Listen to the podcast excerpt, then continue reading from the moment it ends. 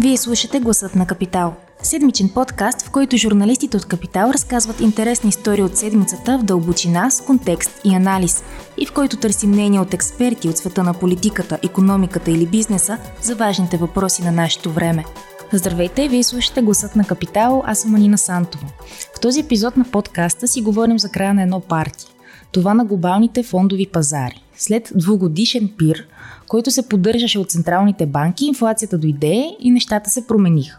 Наливането на допълнителна ликвидност чрез изкупуване на държавни облигации и поддържане на нулеви лихви дълго предпазваше пазарите от дългова криза, както и от пандемията. Сега обаче финансовите пазари влизат в период на несигурност, който очертава и бъдещето на глобалната економика.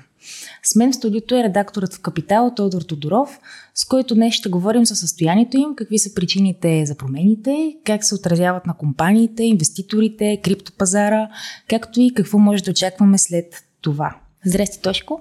Здравейте от мен! А, като за начало, може ли да дадеш по глобалната картина, как точно се отрази високата инфлация и промяната на лихвената политика на централните банки на глобалните пазари? Да, тук трябва да се върнем малко по-назад във времето и да приемем случващото се днес като част от един по-голям и дълъг процес. Знаете, след кризата през 2008 година, свалите на Lehman Brothers, се е изля огромен финансов ресурс от страна на централните банки, печатницата за пари, така наречената, чрез изкупуване на държавни облигации и поддържане на рекордно ниски, нулеви, някои банки имаха и отрицателни лихвени проценти – това създаде и наля огромен нефтин ресурс, който спаси финансовия сектор от крах, но и даде огромен стимул на пазарите. Тези пари не се наливаха в голяма степен в економиките, а точно обратното на пазарите. И тъкмо когато краят му се виждаше, преди около две години, дойде кризата с коронавируса, която затвори економиките и сри на пазарите. Това принуди централните банки да направят, да предприемат нови стимули – правителството започнаха да раздават директно чекове на домакинствата и всичко това даде поредния нов импулс за пазарите. И се случи това, което видяхме през последните две години. Исторически рекорди на пазарите, но в крайна сметка се стигна до сбъдването на това, което може би много от централните банкери не искаха да си признаят, че в крайна сметка лесните пари, нулевите лихви в един момент ще доведат до ръст на цените на стоки и услуги това, което сме свидетели днес на високата инфлация. Да, ти избравяш няколко фактора, които са повлияли в темата на броя на тази седмичния капитал. Говорим за това, че веригите за доставки са на ръба на колапс, за войната с, на Русия с Украина, както и това, че краят на финансовите помощи за бизнеса и домакинствата също оказва своето влияние. А, може ли да кажеш какво точно, какви точно са ефектите от всичко това? Да, всъщност ако се върна пак на последните две години, точно тези стимули, те доведоха до новия бум на историческите рекорди на пазарите. И днес, когато а, централните банки, първо ФЕД каза през декември, окей, спираме с тази политика, защото инфлацията ще стане голяма, не може да я контролираме, единственият начин е с високите лихви, а, това наруши комфорта на инвеститорите и те резонно започнаха да разпродават uh-huh. акции и финансови активи. След това дойде войната в Украина.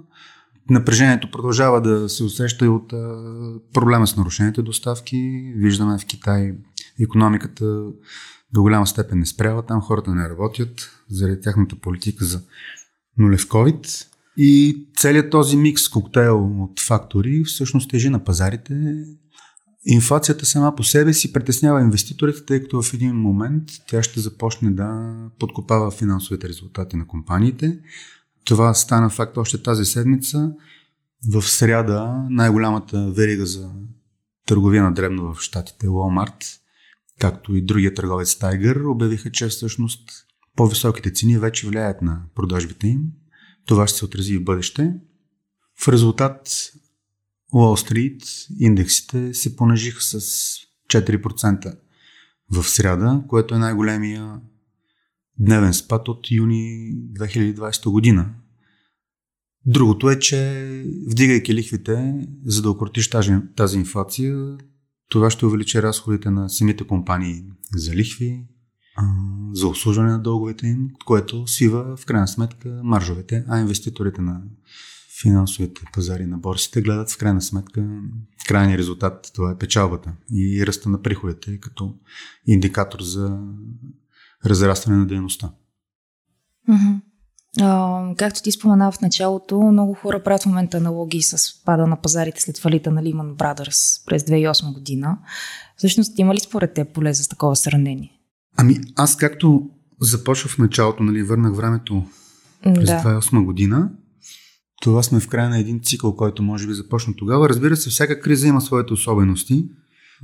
През 2008 година една банка беше оставена да фалира от регулаторите, в случай централните банкери и техните приятели от по-големите банки в Америка.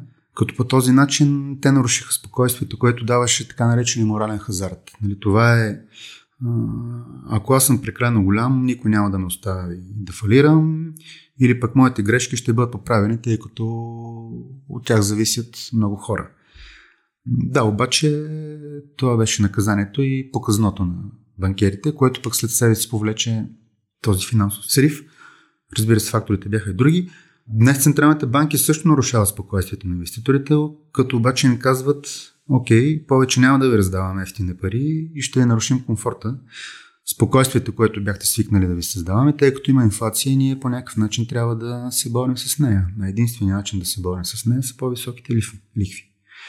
И така всъщност спиралата, която завъртяха централните банкери, днес стига до този момент, че хубавото парти, добрия сън трябва да приключи и да влезе малко в реалността. Трудно е да се прави аналогия с 2008 година.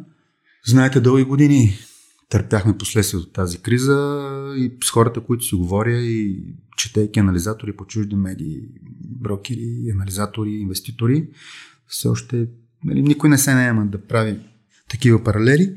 Но все пак, ако 2008 година имахме много сложни финансово-деривативни инструменти, зад които в един момент се оказва, че няма никакъв фундамент. и когато започна срива на пазара, те изтискаха голяма част от финансовата ликвидност. Просто в един момент парите свършиха тогава. Оказва се, че това, което си притежавал, просто няма стойност. Днес до някъде обратното, ликвидност има, но пък лесните пари, с които ФЕД и другите централни банки спасяваха системата и економиките последните години, днес може би са създали огромни чудовища, които ние не сме виждали. Дори тези, които виждаме качествени компании, имиджови, които са свързани с нашето ежедневие, ежедневие. Пример, първите 5-6 компании света по капитализация, това са компании известни като Funk, там са Apple, Amazon, Microsoft. Технологични. Технологичните компании. Първите 5-6, айде до 10 компании по капитализация, общата им стоеност е 10 трилиона долара. Представете ли си какво е това? А, като мащаб спрямо да вземем БВП на държава като България, което е в рамките на 100 милиарда на година. Отделно най-вероятно има и компании с, по, с това фундамент, зад които са излети доста сериозни суми и това ще се проличи в, в следващите дни и седмици, кой къде е влязъл, какво притежава.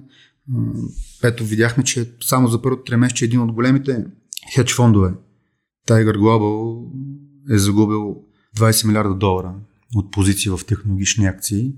И това в крайна сметка са пари на инвеститори, на домакинства, да. на спестители и така нататък. А в крайна сметка всички ли са губещи на пазара в момента? Ами, то е въпрос на гледна точка. Със сигурност в момента всеки губи от пазара. Разбира се, много хора може да се страховали, като са заели позиции на късо или които си излезе по-рано от пазара, притежават кеш. Но видяхме, че последните дни и седмици всъщност на пазарите се разпродава всичко. Не е само на пазара на акции, разпродават се корпоративни облигации, държавни облигации, златото поевтиня. Чувствително миналата и тази седмица криптовалутите претърпяват още по-голям крах последните 6 месеца. Така че всеки е засегнат по един или друг начин. Това са хората, които директно са инвестирали, хората, които инвестират на пазарите косвено през земни фондове, а, дори хората, които нямат никаква представа какво се случва на пазарите, също по някакъв начин са засегнати, най-малкото защото парите им са вложени в пенсионни фондове, които инвестират на, на капиталовите пазари и това по някакъв начин се отразява на резултатите на техните инвестиции в крайна сметка за бъдещето на техните спестявания, но в крайна сметка това е пазара. А, след ръстовете има и спадове и дългосрочността до голяма степен изчиства тези, Mm-hmm. тези спадове. Въпросът е да няма паника и в крайна сметка какви ще бъдат мащабите на загубите. А понеже спомена и криптовалутите, там също е доста интересно. Сега сякаш виждаме, че те се влияят все пак от всичките тези фактори, Да. макар че в началото се смятаха така за альтернатива. Ами в момента криптовалутите, да, те дори спадат с доста по-голям мащаб от акциите. Част от процеса на разделяне с рискови активи.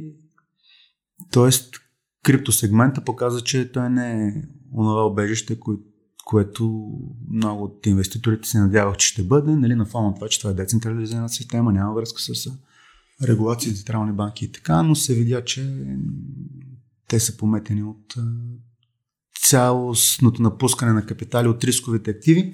До голяма степен причина за това е, че в този сегмент влязоха последните години доста институционални инвеститори, хедж фондове, взаимни фондове, борсово търговани фондове. И може би това е една от причините.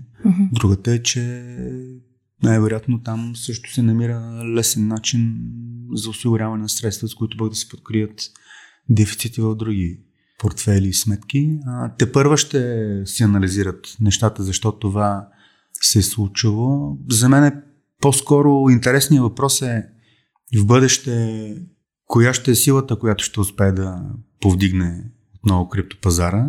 Очевидно, че там има някаква криза на доверието. Очевидно е, че следващите години със сигурност ефтините пари няма да са тези, които ще се наливат в криптопазара, така че ще видим.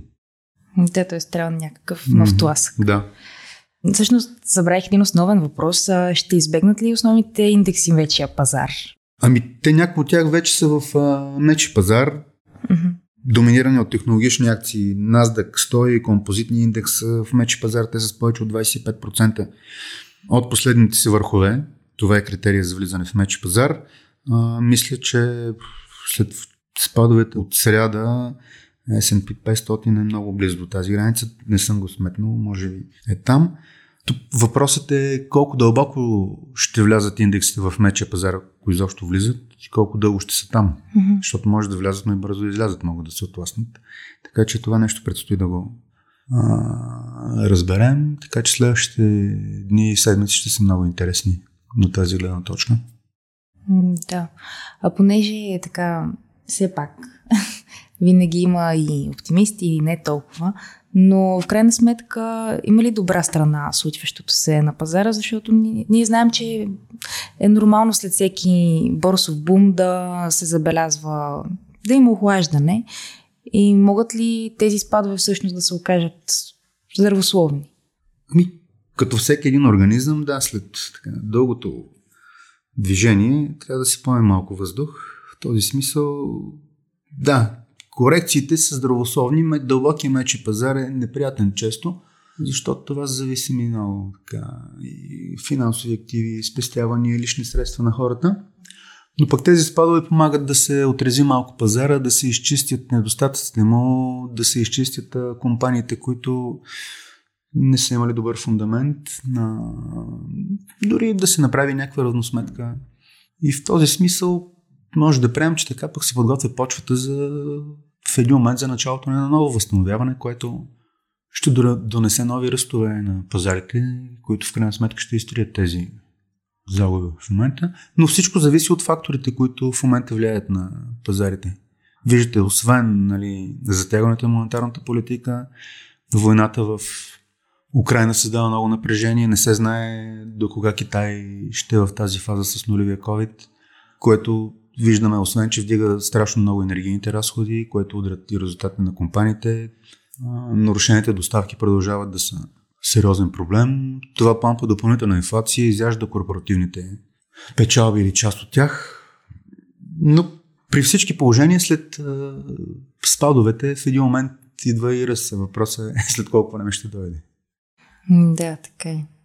Изглеждат трудни за прогнозиране времена, сякаш, не? Да, трудни за прогнозиране, но интересни времена. Със сигурност в момента не всички компании са толкова губещи. Имаме и една класическа трансформация от акции на растежа към акции на стоеността.